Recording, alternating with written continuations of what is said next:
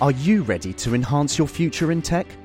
Then it's time to make your move to the UK, the nation that has more tech unicorns than France, Germany, and Sweden combined. The nation that was third in the world to have a $1 trillion tech sector valuation. The nation where great talent comes together. Visit gov.uk forward slash great talent to see how you can work, live, and move to the UK.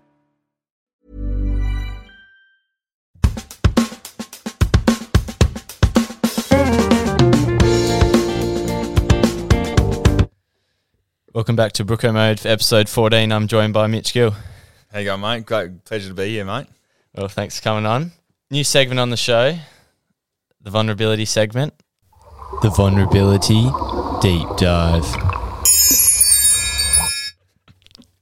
Good, good sound music, mate. Have you just ri- ripped the four cards out? Was that what I'm supposed to do? Nah. Let's start again. We'll start it again. so, for the viewers at home listening, I've got a bunch of these vulnerability cards. The aim of them is to get the guests to open up, and I'll open up and sort of set the tone for the rest of the conversation.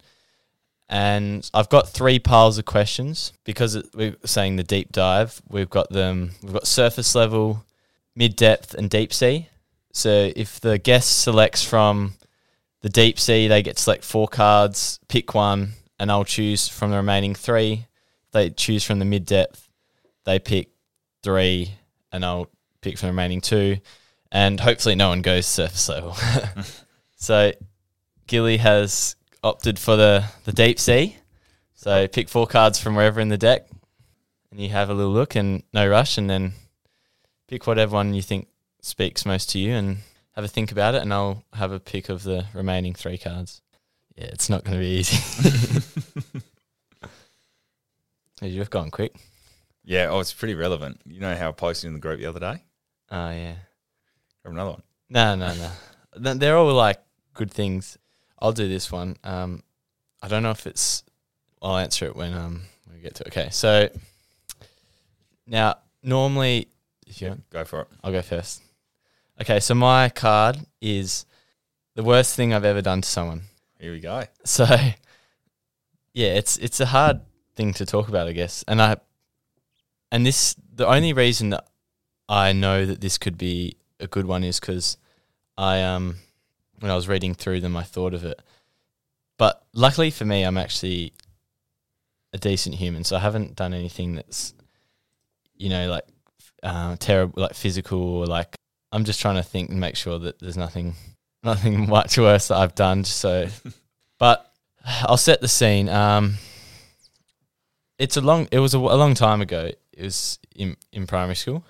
Uh, the reason I think it's a good one is because I actually feel felt so feel I can still remember it, and and obviously I won't name names, but like in primary school, I remember co- coming back from holidays. This kid had um his dog died, and what and like we wanted to know what happened, and he had they had run over their own dog, and and then and we had a bit of banter. Me and this bloke always like back and forth, and then I like he said something to me, and I said, "Oh, at least I don't, at least I don't run over my own dog," and and then like he just ran to the other end of the oval and was crying about it for like and like I'd never felt so bad because like like that's just like for a kid as well like that was traumatic experience for a kid they lost their dog Yeah.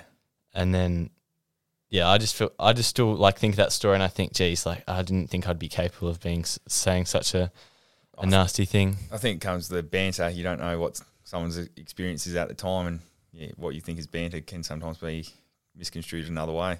So, no, it's probably not the worst thing anyone's ever done. Oh, exactly that's the thing I think yeah. I think that that that's what I mean. I don't think I've been. I think I've been a pretty good person my whole life. So it's, but yeah, that's that, that's my one. So Yep. tell us what you got.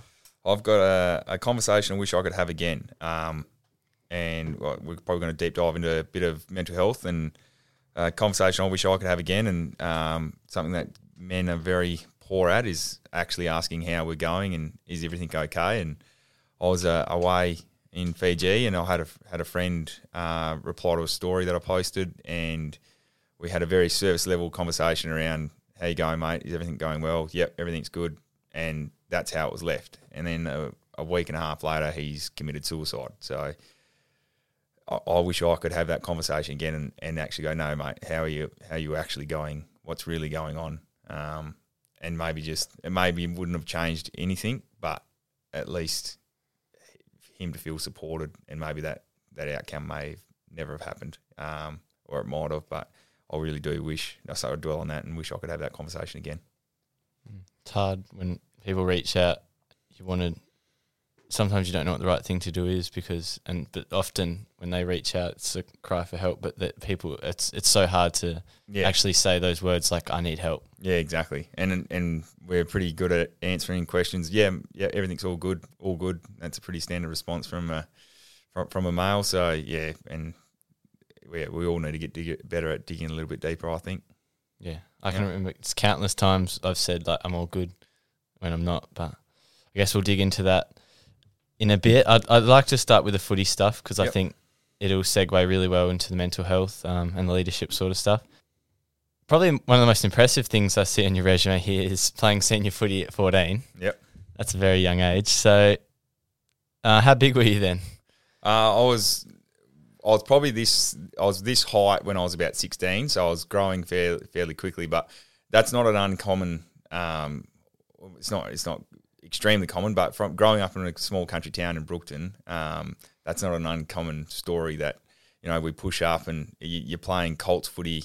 Uh, I started playing under 13s footy when I was 10 years old, and then you start playing Colts footy, which is under 17s when you're sort of 13, 14 years old and you get you get you have a few good games, and then all of a sudden you go up to reserves, and then you, and then I was fortunate enough to go and play a bit of league footy when I was 15. So made a, made my senior debut in reserves at 14, and that was just a, a commonplace for a country kid, I suppose. Like at the time, I never thought, oh wow, this is a really big deal. It was just like right, this is the next, this is just this is normal. Um, you you have to you have to wear. Uh, different coloured shorts so that everyone out on the ground knows that you're you're under 16. Don't target Uh, the bloke. yeah, so you got you got to wear yellow shorts, but mate, no, it was it was fantastic, and it definitely helped. Oh, I think definitely helped shape me. You grow up in a small country town around around men, um, yeah, and it's been been a really big benefit. You know, you learn how to interact and, and be around men, and yeah, it was it was good fun, uh, really good fun. Yeah, Yeah. that sounds sick. Yeah. So you've obviously got a bit of WAFL experience. How did you get into that, considering that you were playing for like a Yep. country town? Yeah, so I, I so obviously grew up in Brookton, and then I came away to boarding school. So I went to boarding school at Mazenod up in the hills, and then so they were in the Swan District zone. So uh, through 14s, 15s, and 16s, you sort of start doing the development squad type stuff, and then after the 16s, development squad or futures, whatever they call, I can't really remember. I got asked to come down and play or train with the Colts. So then I started playing. I started playing. Well, I think I played the last six games of the year of Colts footy. uh, So an under 18 comp at 16 and then that sort of started my journey from from then on I was I was all in all in for footy. Uh, had the dream had the dream of AFL and yeah I, I loved every bit of every bit of it. And then yeah sort of I suppose the next part of that is I ended up probably burning out. I was probably too too footy focused. I didn't have didn't have really a balance. I was just all about footy and and and then I suppose having a good time on the weekend and that balance just wasn't wasn't healthy and I sort of burnt myself out a bit. So yeah, that's sort of where how my WAFL journey started, and Yeah. So I guess in terms of so that was when you're about what sort of ages was that when you started? it was like uh, Colts footy was sixteen through to eighteen, and then after that went and played a year at Kalamunda in the B grade competition.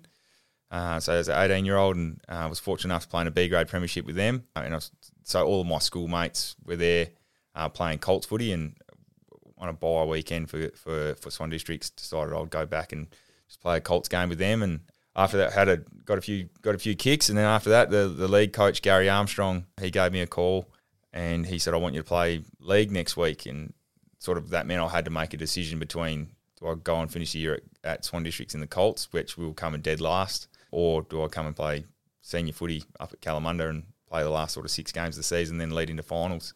And I just sort of thought, well, stuff it, I'm going to go and play senior footy with these blokes, and it was unreal, unreal experience. It's some lifelong friends, but I suppose through that experience uh, and winning that flag with them, I still knew I wanted to chase the WAFL dream a bit more, and um, that led to sort of going to to Peel Thunder a little bit down the track.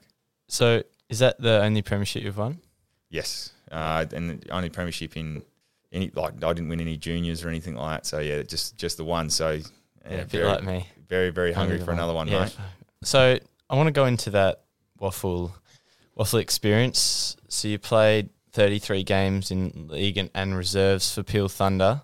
So when you went to Peel, were you sort of whereabouts were you in the squad? Were you Yeah, so I came down, sort of had not a bad, had had a pretty good run with Kalamunda, and they sort of must have come and watched a couple of games, and then gave us a call, and I actually went down there with Braden, Braden Lawler, and, and Okay. myself were sort of the two the two recruits that were coming on that year, and like you go down there, and that, that was sort of at the start, might have been a couple of years in for the um, the Freo alignment.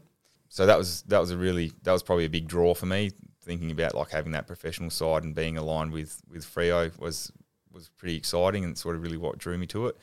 And then yeah, so sort of went there 2014 through to 2017, I think, or 16. And yes, in and out of the league squad, and it probably I was probably a little bit immature at, at that stage. I sort of thought I was probably I probably thought I was better than what I was, um, and thought I should have been playing a lot more league footy than what I was, and I I got myself very frustrated. You know, why why is he playing? What's it, what's going on here? So that was a really big learning curve for me to probably understand where I was actually at and where I thought I was at, and that realization that if I wanted to be at that level, I needed to work a lot harder. And and then there was probably uh, injuries. Injuries probably always plagued me a little bit, and and yeah, quite a few injuries through through Peel, so that didn't help. But yeah, definitely definitely love the experience. Was there when we won when we won a flag, didn't play in it, but that was the first flag for Peel Thunder. They went back to back. So being around that environment, being around that professional environment, and, and learning from the Freo guys, the Freo coaches, uh, that that was yeah, that was a pretty awesome experience. how much more professional is the WAFL environment in comparison to I guess amateur clubs like Kalamunda and North Beach sort of? Yeah, um, North Beach is scarily close, but I suppose what the difference is, and and the biggest difference I see is at WAFL, it's an expectation for every single player on the list. They have to do a minimum of gym, gym, fitness, skin folds, whereas at North Beach, you know, you've got varying levels of commitment. It's you've got myself and you who we love our footy we're very very committed. So we we do all the right things we eat the right things but then you've also got guys that are just there and all they want to do is just have a kick. So you've got very varying levels and you need to tailor it to those varying levels. Whereas at WAFL it's either you do these things or you don't you don't play here. Um, so you can it's very it's a lot easier to to demand I suppose the professionalism side. Whereas at North Beach Kalamunda you you, you really do have to, to to tailor it to all levels of commitment. Um, so yeah, it definitely it definitely is a step up. I suppose training wise, we were training Monday, Tuesday, Thursday, playing Saturday, and then recovery most Sundays. So that that's a big time commitment. And there's obviously vision and reviews and things like that. But the PFL is definitely stepping up. I've noticed in my time from since 2019 to now, like every year, it's getting stronger and stronger. And the, the good clubs are doing vision, doing recovery. Um, their top end talent are are all coming from that WAFL background. You can see they're bringing that into their clubs, and it's something that we try to do as well. So obviously you're the North Beach captain and you're a leader. So how do you find, you know, demanding excellence from everyone? Like you said, there's a varying levels of degrees in comparison to the WAFL. How, how do you sort of lead and try and get everyone to a certain standard when there are that such a you know a varying amount of Yeah, it's a challenge, and I suppose it's you demand. I suppose the way I try and frame it, and, and Mitch Dwyer t- sort of taught me this is you you work hard on the on the track and and you demand those things, but you also when it's time to have fun and be off the field and and and have a silly Sunday or or a rookie day that you really buy into those things as well. So. I suppose it's almost like a carrot you, you dangle in, in front of people in, in a way. You just need to they need when it's time to be serious. You need to really make sure that everyone's there to be serious and you get something out of that hour and a half that you're on the track. But as soon as that hour and a half is up, like it's jokes, it's having fun, and that's something that I've had to constantly work on. And I don't know what the secret sauce is to how to get, get that balance right, but yeah, it's a it's a it's, it's definitely a juggling act, and I suppose the young guys are the best are the best uh, indicators for me. If they're still having fun and they're enjoying it, but they're still buying in on the field, then that tells me that we're on the right path. Yeah, exactly. Yeah. So just touching back, I guess, on that WAFL stuff before I go into like any leadership sort of stuff, because um, we spoke before, and I guess some of the the mental struggles you've gone through stemmed or started actually during that period. I sort of want to know what were some of the circumstances that surrounded that time when you're in that down period, so we can sort of explore it. You know, give a bit of context for me and the, and the listeners. Yeah, so I, I, I suppose you, you, I was talking about like sort of the, the, the gambling depression type type things.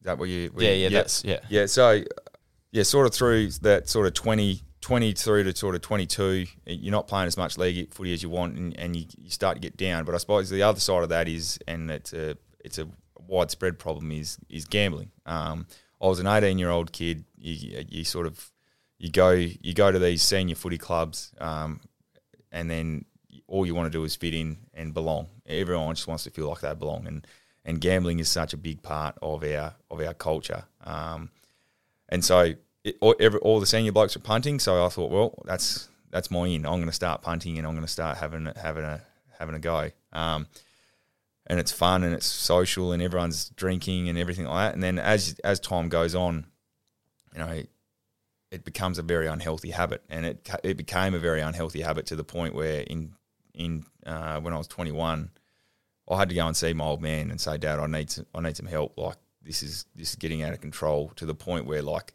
I was fully chasing my losses all the time. Um, it become it it wasn't it wasn't something I was doing for enjoyment. I was I was I was doing it because I, I had to do it and I, I wanted to get win back my money and, and everything like that. So I suppose you're not playing you're not playing the footy you want to play.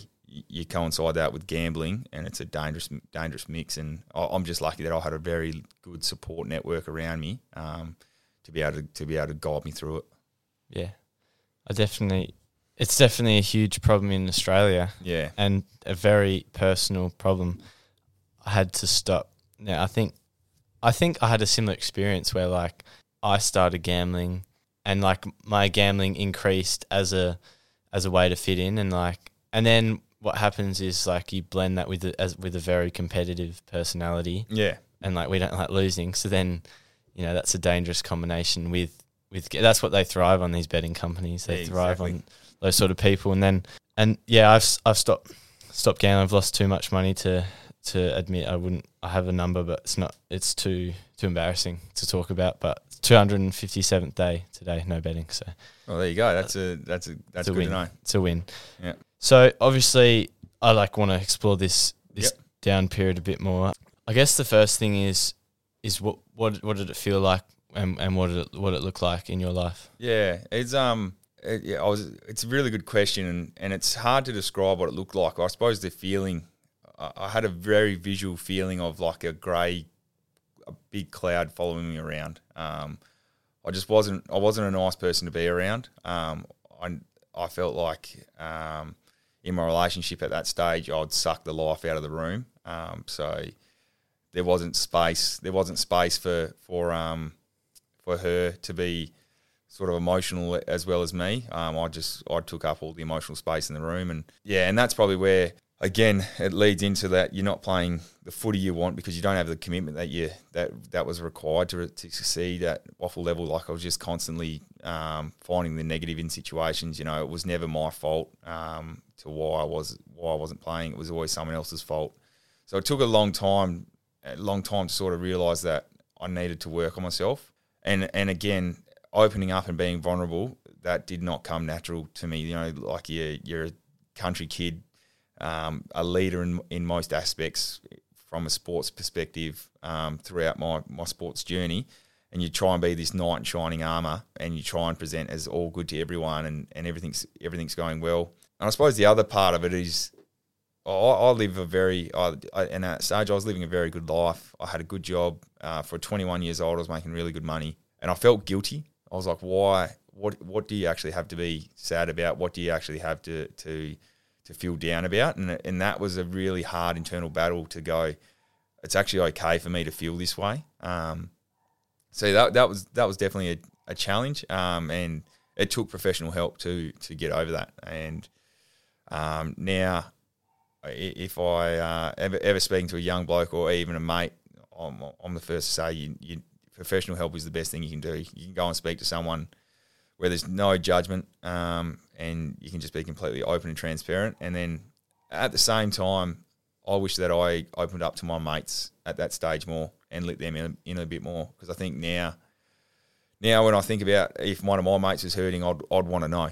And and just like the, like the story I told at the start of the podcast, um, you want to know and you want to help people. Um, so there's a, a lot a lot of factors in it, but yeah, I suppose the, the overwhelming feeling when I was in that was this big grey cloud, uh, weight of the world on my shoulders, um, like you're just dragging chains along with you. So yeah, wasn't wasn't the wasn't great, a great time, but I'm very lucky that I had a support network, and I'll probably very I'm a type of person that I like I like seeing a problem and fixing it. So I've been very problem problem solving orientated. So I, I suppose I was I'm lucky that I was able to recognise that something wasn't right, e.g. with the gambling as well, and I needed I need to fix this. So you reached out for help, but h- how did that look? How did you how did you find someone to go to? Yeah. Um. So I just uh, so the scariest part was was my dad because he's one of he's like my best mate. Um, extremely close to him, and I was so embarrassed and so scared of what he would think, and it took me probably I reckon I, I reckon I rang him five times over a over a two week period where I, I I needed to say I need to see you, um, and then every time he answered the phone, I sort of scurried away from it and got scared, got too nervous, and then I'd two days later, I'd call again. Not right, Dad. I need, I need. No, I got too scared, run away from it again. So that that was the hardest part, and I think you you build it up in your head that they're going to react a certain way, and they're not going to uh, they're not going to love you anymore, sort of thing. But it's, it's just the complete opposite. When you when you reach out to someone who loves you, um, all they want to do is just wrap their arms around you and support you through it, and and you, it's almost like, what the hell was I thinking? Why was I thinking this way that they were going to react so so poorly? Um, and yeah, just so that that was the first step, and then and then uh, the next step for me was yeah going to a doctor and, and getting a mental health plan, um, which was yeah which was really really good. So I think a lot of people struggle to open up about their struggles and and it builds up and sometimes it it just becomes too much. But what sort of signs were there that things weren't right? What sort of like what sort of thoughts were entering your head that it, things weren't right and what what just so people might be listening and, and they might be thinking similar lines and Yeah, I think when you're starting to only see the negatives, um, only see the negatives, and you're finding when effort becomes hard, like like the effort becomes too hard. simple like in- things become hard. yeah, simple things become too hard. Like yeah, like going to the gym or or going to work, it requires effort. But when that when those simple things become really really hard and you've got no motivation to do it, do it at all, then I think you um, I think that's that's the first sort of signs for me. I also think that friends, the friend, our friends notice so much more, so much more than what we realise. And I think a big challenge, especially, is just that when you do ask someone if they're okay, and you and you you've got an inkling that something isn't, and they and their response is, "Yep, everything's all good." As soon as that happens, I think you just need to stop again and go, "Mate, are you really okay? And what can I do to help you?" And I think as as as friends, if we can do that for each other, then then that also helps the process of of someone being able to understand their feelings and, and understand where they're at. Yeah, I think you're right. I think we need to get better at that. But I think it's also it can be hard because Yeah, there's in, in our society there's a the stigma around mental health, especially for men. Is Yeah. huge. Uh, one thing I've I've I've sort of changed, I suppose, in the last couple of years since becoming captain is speak to yourself like you'd speak to your best friend. Um, so like if your your internal voice is is saying something to you and you wouldn't speak to your best friend that way, then it's probably not the best way to be speaking to yourself. So that's probably a cue for me as well. When I, when that internal voice starts becoming uh, nasty and and it's speak and if you, you stop and think about it, go, would, would I say that to my best friend? If, and if the answer is no, then you probably know right. Something's off. Let's let's get on top of this. Yeah. Yeah. I think that's that's mindfulness and I think I started doing that but I just whenever I start having this negative thought, I just say to myself, Stop. Yeah. Just one word and then for some reason it seems to work and I just let that because what can happen is it's just one thought leads to a, a more negative thought, and then to another thought, and then you think, oh, what's going to happen, and it just becomes like fucking spiral. It spirals until this like s- sort of harmless thought comes to this like Yeah. you know hugely negative thing that could happen. Uh, yeah, and that's a yeah. That's why addressing things early and, and, and, and being vulnerable to yourself early is so important because yeah, it, it's things snowball. Yeah. During this difficult time, what were some of the things? Because I, th- I think what can happen is when people are struggling, people don't often know what to say, what to do. But I guess you've had this experience, so it'd be insightful to know like what helped you and, and what didn't help you as well. Yeah. from, from other people. Yeah. Um. I suppose what what what didn't what didn't help me is, and it's a very common. All right, we'll just go out on the piss. And, and we'll go out and have a good time out on the piss and we'll go night clubbing and, and you know take your mind off it. Just take your mind off it. And at the time, that's really it is helpful because you you're you're out and you're not thinking about it. But that the days that precede that, they're really tough. So I think the idea behind let's take your mind off it is right, but going out drinking alcohol and, and, and doing things like that probably isn't the best thing to be doing. There's so many other activities that you can do, whether it's golf, hiking, uh, go and watch a game of footy, whatever it may be. But I think th- that that was a very common thing for me when I was going through. Oh, come on, mate, we'll, we'll go out and we'll, we'll sort this out, and you'll forget about it, sort of thing.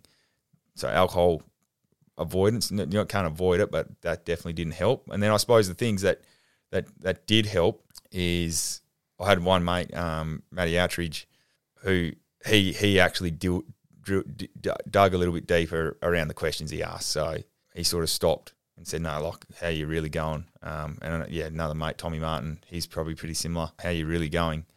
Th- those things help. And then then once you sort of break down the walls, break down the walls of, of yourself, and you let yourself be vulnerable, then that's the pathway to sort of start to start to recognise, right, I need to fix something.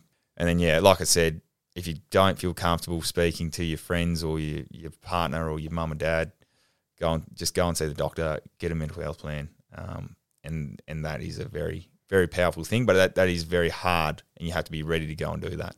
Or, or ask someone to ask someone to come with you, take you, someone drive you there, tell them about the appointment so that they drive you there and they help you get there. That that's that's a that's a powerful thing as well. So during this period, did you ever feel like you had to put on an act in certain environments and and pretend you're okay when you weren't? And, and how did that how did that make you feel to have to be someone you, you weren't at that time? Yeah, mate. I still I still do it now. I still do it now, and I, I, it's a it is it is really hard and it's really difficult. And actually admitting that you're not okay is is hard, and especially when you're in a leadership position and you sort of look to to sort of be leading leading, and whether that be on the field or off the field. Yeah, it's a really hard thing, and I and I still struggle with it. So there's still some times when I go to the footy club two two weeks ago. Um, I had a really crappy day at work, and someone asked me how I was going. And the first thing I said was, "Yeah, mate, going really good," which in actual fact I wasn't. Why didn't I be honest? And I suppose, yeah, that that you do put on an act at times, but again, that's just being aware of yourself. And I think, like you said, that mindfulness piece, just telling yourself to stop, stop, no, be honest, be vulnerable. You don't have to be can't don't have to be vulnerable to everyone, but be vulnerable to someone. If you could speak to yourself before that time, before you went through these these troubles, um, or even even now, what would what would you tell a younger version of yourself to sort of in, in with this sort of stuff to like to help you get through some you know troubling headspaces? Yeah, don't pretend to be someone you're not and don't do something against your values to fit in. Now that's really easy to say in hindsight. It's pretty hard to do that at the time. It's one of the reasons why I respect you so much, Egan, like the, doing the not drinking and, and taking on that challenge. It, it is hard. Footy clubs can be the best places in the world and I obviously love my footy and I love my footy club and I love being around the boys, but they can also be a hard place to be around when you don't uh, want to drink and you don't want to do the the sort of the off field partying type things that are associated with footy. So it, it, that's a really that's a massive pat on the back for the, for you to have the strength of character to do that, mate. That's it's, Thanks. it's it's really awesome. But I suppose that's advice that I would give my younger self. Don't I knew when I started punting that I didn't really didn't really want to do it. I was doing it because I felt like I had to fit in. and then there was a point where I I probably could have stopped, and but I was I chose to keep doing it because I didn't want to lose that connection of feeling excluded. At the end of the day, I look back on it now. Those guys wouldn't have thought of me any differently if I did or didn't punt. Like I was still Mitch Gill. So I think the biggest thing is just if I could speak to myself as a 17 year old, just always remember to be yourself and don't pretend to be someone you're not. Yeah, definitely love that, and I'm sure everyone can relate Yeah. in their own way. And with the gambling thing, I think you're right. Like, and what what I think it's good though is when you're trying to, whether it's alcohol or gambling, and you're trying to stop, and you don't want to do some sort of behavior. Sometimes you can realize like who your true authentic friends are because they're not gonna not be your friend anymore because you've stopped doing that. Exactly. And I th- I think one that you'll know is like I used to gamble a lot with um with Jack Mack. Yeah. Uh, he still does, but I I don't gamble anymore. But I don't think it hasn't really changed our relationship. Yeah, so then that's a sign that the whole friendship wasn't just about this one thing, and and and some and you don't want a friendship that's just around some. I wouldn't call it toxic, but it's some sort of is, but just like some some sort of behavior that's not really positive, if you know what I mean. Yeah, no, I totally agree. It's a, you want to surround. Yeah, you- you're, you've hit the nail on the head, mate. I don't even need to add anything to that. Well, you've said that well, hit the nail on the head. Yeah. I don't know if you listened to the last episode, but I didn't. I Uh, haven't listened to the I, last I was, I was trying to say hit the nail on the head, but I said hit the hammer on the head. I couldn't say it right. That's funny. I'd love to explore a bit of this leadership stuff because I think you hold, and then because then with the leadership we can talk about your injury uh, as captain last year as Mhm. well, so it can go hand in hand. But I guess the first one, just to get into this leadership sort of thing, um, you know, what, what ins- inspired you to be a leader? Yeah, no one's actually ever asked me that question. I think I've always, I've always felt, I've, en- I've always enjoyed leading. I've always enjoyed sort of people interaction and, and trying to get the best out of myself, but also the best out of the team. So from a young age, I've, I've always wanted to to win, but I think I realised pretty early on that I couldn't win by myself. So I think that's really what inspired me. And then I suppose parents as well. Yeah, again, they've, they've been a massive influence on me. What do you think makes a good leader? Yeah, I, I think the ability to unite a group, whether that's a sporting team, a business, and point them in a direction of of of success. Now, what does success look like? You, who knows? But still being able to let them be themselves within that space. So this is the this is the start line. There's the finish line. We we're going in this direction, but within this direction, there's the box. You can be whoever you want to be within that box, as long as we're all moving together. So I think the ability to of to align an organisation or a team to move in the same direction, but still allow them to be to be themselves. Yeah, that's a perfect answer.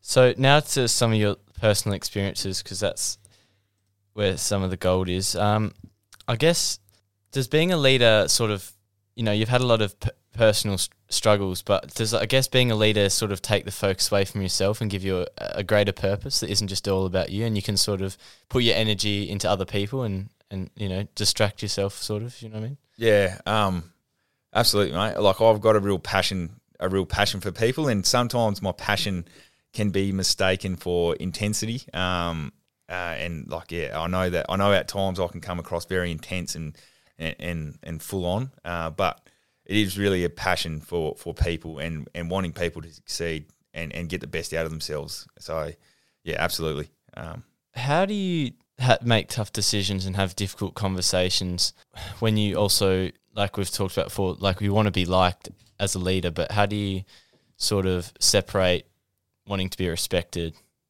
and then also wanting to be liked as well Yeah, I think um, at the end of the day, everyone likes to be told the truth, and probably with with part of my WAFL experience was I felt like at times I was told I was just told generic excuses to why I wasn't playing. Like I got told one off season that I needed to get fitter, faster, and stronger. Like, all right, so I pretty much so I just wanted to. You people just want to know where they where they're they're at Yeah. and what do they need to do. And I think if you if you bullshit people, it, like you can smell it and you can pick it up pretty well. So I think you run the risk of of not being liked if you're not being honest. The moment you're not honest is when you're sort of opening up to not be liked. So I think honesty, honest and yes, being direct, it can be hard, but it's all about that follow up conversation. So if you're having a hard conversation on the field, off the field, send a follow up in the next hour or the next day and just follow up and touch base again. So you deliver that hard message, but you follow up. I think that's so important. So you think, I guess it's not just what you say, but how you say it. Yeah, exactly. It's in yeah. You, you, there's two ways to deliver a message. You can give someone a spray and, and, and belittle them, or you can you can speak to them and empower them. Um, and yeah, it's about how you how you deliver the message and how they receive it. What what could you do better? I I've talked to you about this before, so I know we could go with this, but it's it's. I'm interested to explore it a bit further. But what do you think you can improve on as a leader? Yeah, sharing the load, and it's something I because I am so passionate about the North Beach Footy Club and I'm so passionate about our group and I'm so passionate about footy, I can try and be everything to everything to everyone when I don't I don't need to be. And that probably trying to be everything to everyone actually affects my footy negatively. It doesn't allow me to be Mitch Gill. I need to remember to be one of the reasons that I'm a leader and um, and hopefully I'm a good leader is because of who I am. And if I'm trying to be everything to everyone uh, and I'm not sharing the load, I'm not being the best version of Mitch Gill. So I think a constant thing I'm trying to work on is sharing the load and empowering other people and my leaders around me, my, my leadership group, to to get better and, and take on more responsibility. Yeah. I think delegating stuff to other people, like you said, is very empowering. Yeah. And it brings everyone else up. And then as a bonus, it takes the load off you exactly in the same in the same time. So yes, last year was your, uh, last year was your first year as captain. I remember that you were in the North Freo game into the goalpost, and then missed a fair bit of the season, and obviously injuries played a bit of a role in your career. So I'd like to explore sort of the injury injuries throughout your career and sort of the mindset throughout those times. I guess I know about last year's one, but what sort of injuries have you experienced before that? Yeah, multiple times. Um, so I've I've uh, I've ripped my pec off the bone. Um, I've broken my foot before. I've broken my wrist. I've done a few hammies. I've been knocked out eight times. So yeah, it's definitely been a been a part of my journey. Injuries, and then the one last year was probably the most devastating. So for, for those that don't know, I um yeah first year as captain it was honestly, um, from WAFL to any year that I'd played, that was the fittest and the best I'd ever felt going into a season. Like, oh, and we had a had had two of my real good mates, Corey Morris and Braden Lawler, come and join us, yeah. and I was so excited for the year. Um, and then round one, I do my Lisfranc, um, which is a ligament in your foot, which is a pretty uncommon injury um, for for Australian rules. And at the same time, I broke my uh, second, third, and fourth metatarsal. So pretty much like I stepped on a grenade and it went off inside my foot. Uh, it was a mess, and I went and seen the surgeon. And the, the first the first um the first meeting with the surgeon, he said, uh, "Look, mate, you might you may never play again." Jesus. And I was like, "What?" Uh, I didn't even think that was in the realm of possibility. And I, I, I, walked out of there. I hopped in the car and I literally bawled my eyes out um, because I for for that moment, for that ne- next hour, I thought footy for me was done, and I thought this has been taken away from me. And I'm very very lucky that I play at, at North Beach, and Chris Perkins rang me. So I told told, told Tom Hooper, our physio. He obviously let Perko know, and Chris Perkins rang me and he said, "Mate, we're going to tackle this a bit differently." He said, "If you're open to it, let's do the rehab differently, and we'll, we'll see what we can do." So I was, I, I thought, well, what have I got to lose? I've, I've just been told I might not ever play. I'm probably not going to ever play again. What have I got to lose? So I thought, yep, I'm all in and that sort of probably took me out of that victim mindset to now that chip on the shoulder, a little bit of the uh, an fu to the surgeon, like let's see what we can do, and then yeah, so the protocol was pretty much ripped up for that for that injury, and and Chris Perkins and the Eagles doctors sort of wrote wrote a new one, and yeah, I was very very fortunate. I went all in on it, and it was a challenge, uh, and I suppose that's where I enjoy like injuries have played a big role in my in part of in part of my footy journey. Um, I actually enjoy the challenge of injuries. Um, they they test you mentally, and maybe if I didn't go through that those tough times as a as a young adult, maybe I wouldn't enjoy them so much. But I think uh, one of the reasons why I, suppose enjoyment is the wrong word, but why I enjoy the challenge is I know what's on the other side of hard work and facing your fears a little bit, and on the other side is something's pretty special. So, yeah, ended up following that, doing that rehab program, and came back in in in 14 weeks. So, yeah, they're actually they're gonna they're writing a white paper on it, and yeah, sort of A white paper. a white paper on the on the rehab protocols, Oh, and like it will, a, yeah, and it I don't will. even Uh, know what that is. I should know. yeah, and then they were sort of. I think so. Yeah, it was a very very hard period, but something that I just embraced. And shout out to my wife Britt. I wouldn't have been able to do it without her. Without her help, like I would have been a pain in the ass to be around. And um, I was training, sort of doing rehab in the morning, rehab in the afternoon, and yeah, I just went all in, and and Britt went all in with me. And without her support, I wouldn't have been able to do it. So I suppose I almost enjoy that part of it as well because it our team at home became even tighter. Yeah, I think challenges, like you said, can can show you who you really are and, Yeah, and the people around you and strengthen those relationships and strengthen your sort of mental fortitude a bit, I guess. Obviously, it sucks not playing footy. I- I've only done one bad injury. I missed, missed a whole year breaking my ankle. Actually, played the last three games, but I just, I sort of think, like before I'd done that, I had no injury. Actually, that's the only injury I've ever done. Pretty much rolled a few ankles, but no like, no, no soft tissues. And I guess my headspace with that at when you initially do it, like you said, it- you started crying, and it was, and I guess in your head, it, after the initial injury, it's so so dramatic. I guess in your own head, and you, I, I remember thinking I don't want to play footy again, even though like I was twenty. yeah, 20 or 19. Oh, actually, I might have been 18. So how silly is that? But then I guess there's a turning point, and then like it's like, oh, I'm going to come back better than ever.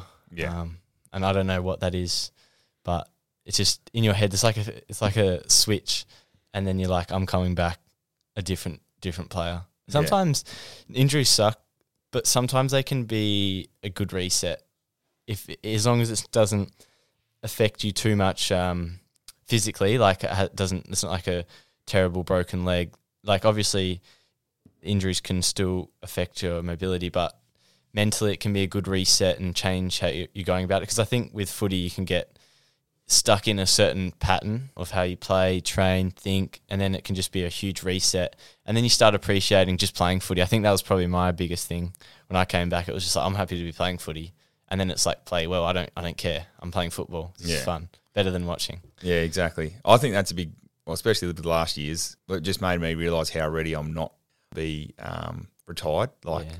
I, the, I'm not that I'm thinking about retirement yet. Like I'm 28, so I'm hopefully going to be playing for a bit longer. But I am starting to see the end now, and I understand that the end is coming. So it just made me realise that I'm, I just want to keep playing for as long as I can. Um, and and while I can still still add value, I'll still be playing. The one where you spoke about like you you you think of uh, like I don't want to play anymore. Like when I got knocked out, um, one real bad one, that affected me for a really long time because I was I actually got nervous playing footy for, for sort of that the rest of that season when you sort of go into back into a contest and it actually that was really hard um, Yeah. to overcome. But yeah, you can cut that bit out. But that's um, No, I was like, just thinking about it. with Yeah, I guess I haven't had many concussions. Like thing is, I'll tell you. So on the weekend, I had a kick, and then like I got my legs taken out, and I hit my head on the ground, and then like I for some reason my head's like the only thing I worry about in footy. Like I don't really care. Like yeah, it would suck to get broken bones, body, but like the head's like the one thing. Especially guess because I'm like intellectual and I do study and like it's important to me. Like yeah, you know, I guess not everyone playing footy has like that same mindset, but I don't know. I think that I think that affects sometimes. Like I probably don't go as hard as I could because I feel like I don't. I just don't want to jeopardize another fifty years just to just to play a bit of sport. Like so, like some finding that like that mindset can be difficult. Mm. And like you said, you had the concussion or you got knocked. It's the same thing. Um, and then obviously when you played again, it was really difficult. So I guess how did you how did you sort of over, overcome that, or was it just with time? just with time, mate. Um, it, it honestly probably took me. I still think about it now. Like that that that one concussion was was pretty bad. And yeah, I certainly haven't run back with the flight like I did back then. Um, I think I've, s- I think you showed it one time. I think I've seen it. yeah, it, yeah, it completely cooked me for a bit. So no, it just it took some time, mate, and just but then then once you sort of start playing again, you're not worried about it. But yeah, you got to look after the head. Most important thing. Yeah. Yep. So we'll get into the this segment. Let me think. I can think I got the right one here. Stop for pop. Okay, so I got a question from Pop, Yep. and then got a bunch of audience questions. Um, and this might kick off a couple of other conversations because I got quite a few here. Yeah. Would you give me an explicit example when during play you verbally use your leadership role as captain? Oh, it happens so much during a game, but I suppose the, the, the best time for leadership, I suppose, and, and where I think people look to the captain is when things aren't going right or when they've just cut, got a couple of goals on and and remembering to go and encourage people and still be um, still remain positive. Like as soon as you go into that negative frame of mind, that, they will they'll pile on more goals. So um, I'm, I'm just thinking back to the first quarter uh, on, on the weekend.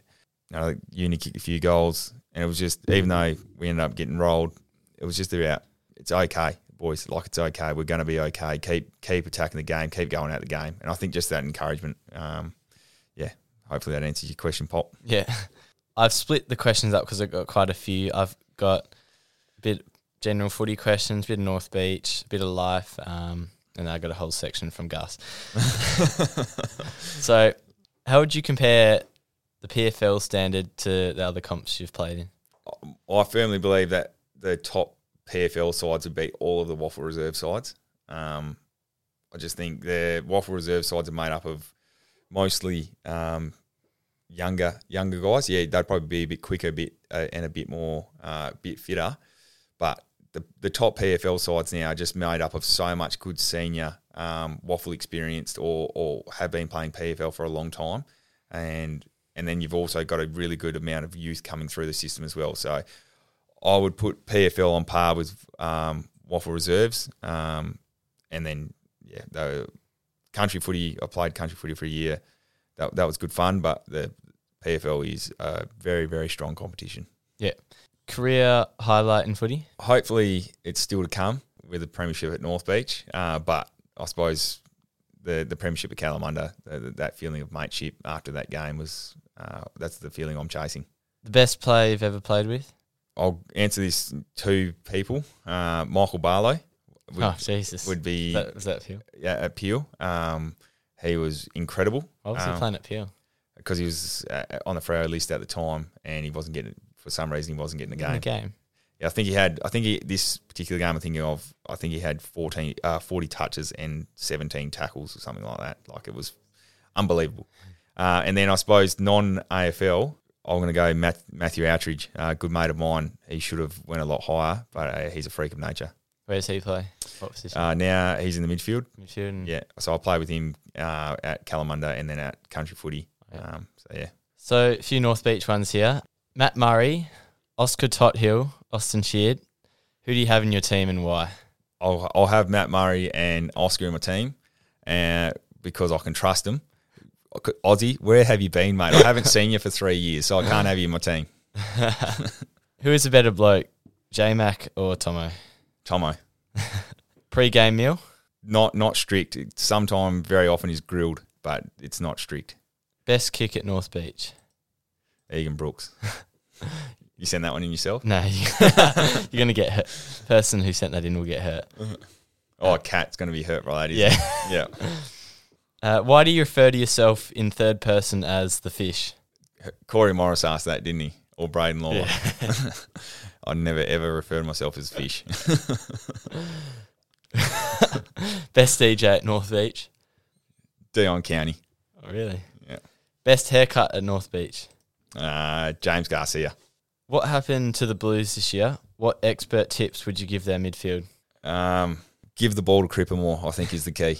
I don't. I don't know about that. I'm not I sure. think either, he's got to handball it off to Yeah. some better users. Nah, mate, it's uh, been very disappointing, but it's nice. since I've been born, we've been shit. So this is, I suppose, this is just all part of it. Here we got a little section from Gus. Uh, is it true you always crumble at the Golf Masters comps?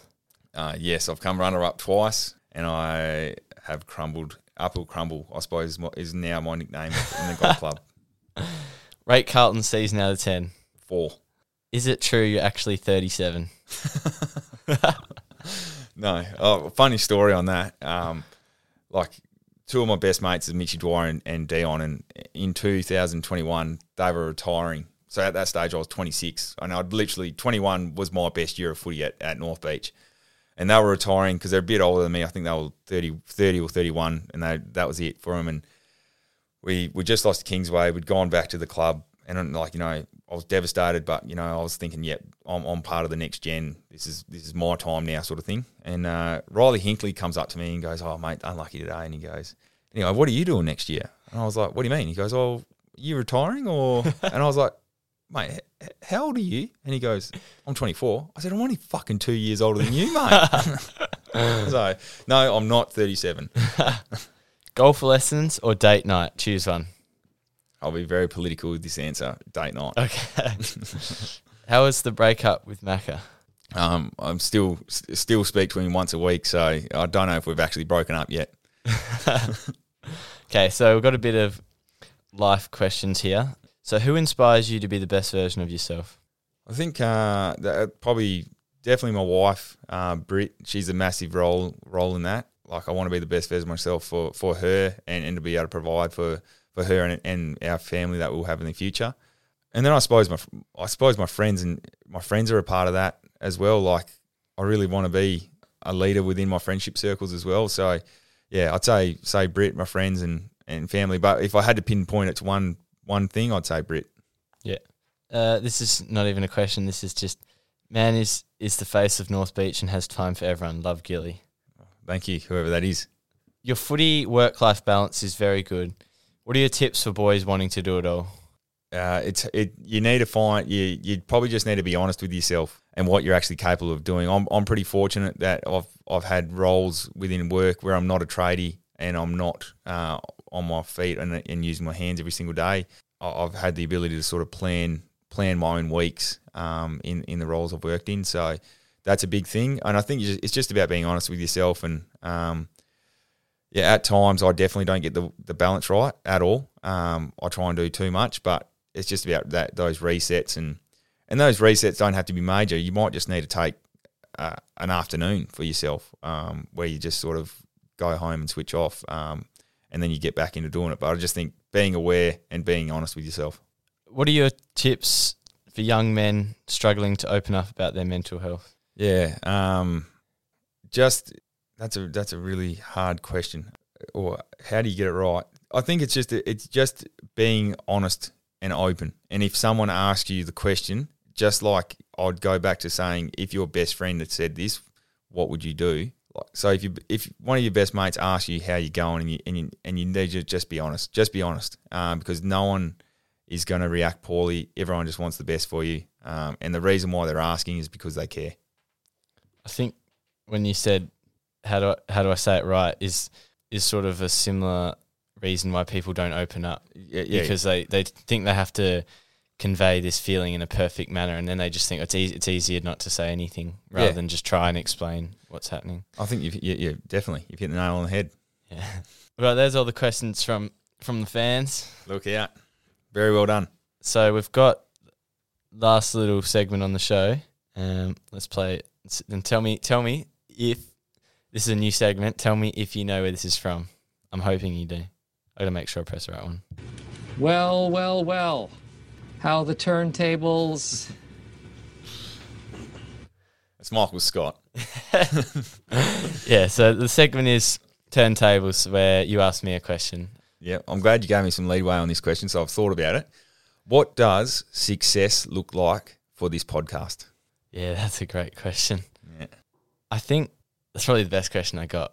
I think it's it's easy for me to fall into the trap of wanting wanting this to be about how popular it is. Like, I think it's easy to fall into the if everyone knows if it gets bigger and bigger, gets more followers, like and thinking of that as success.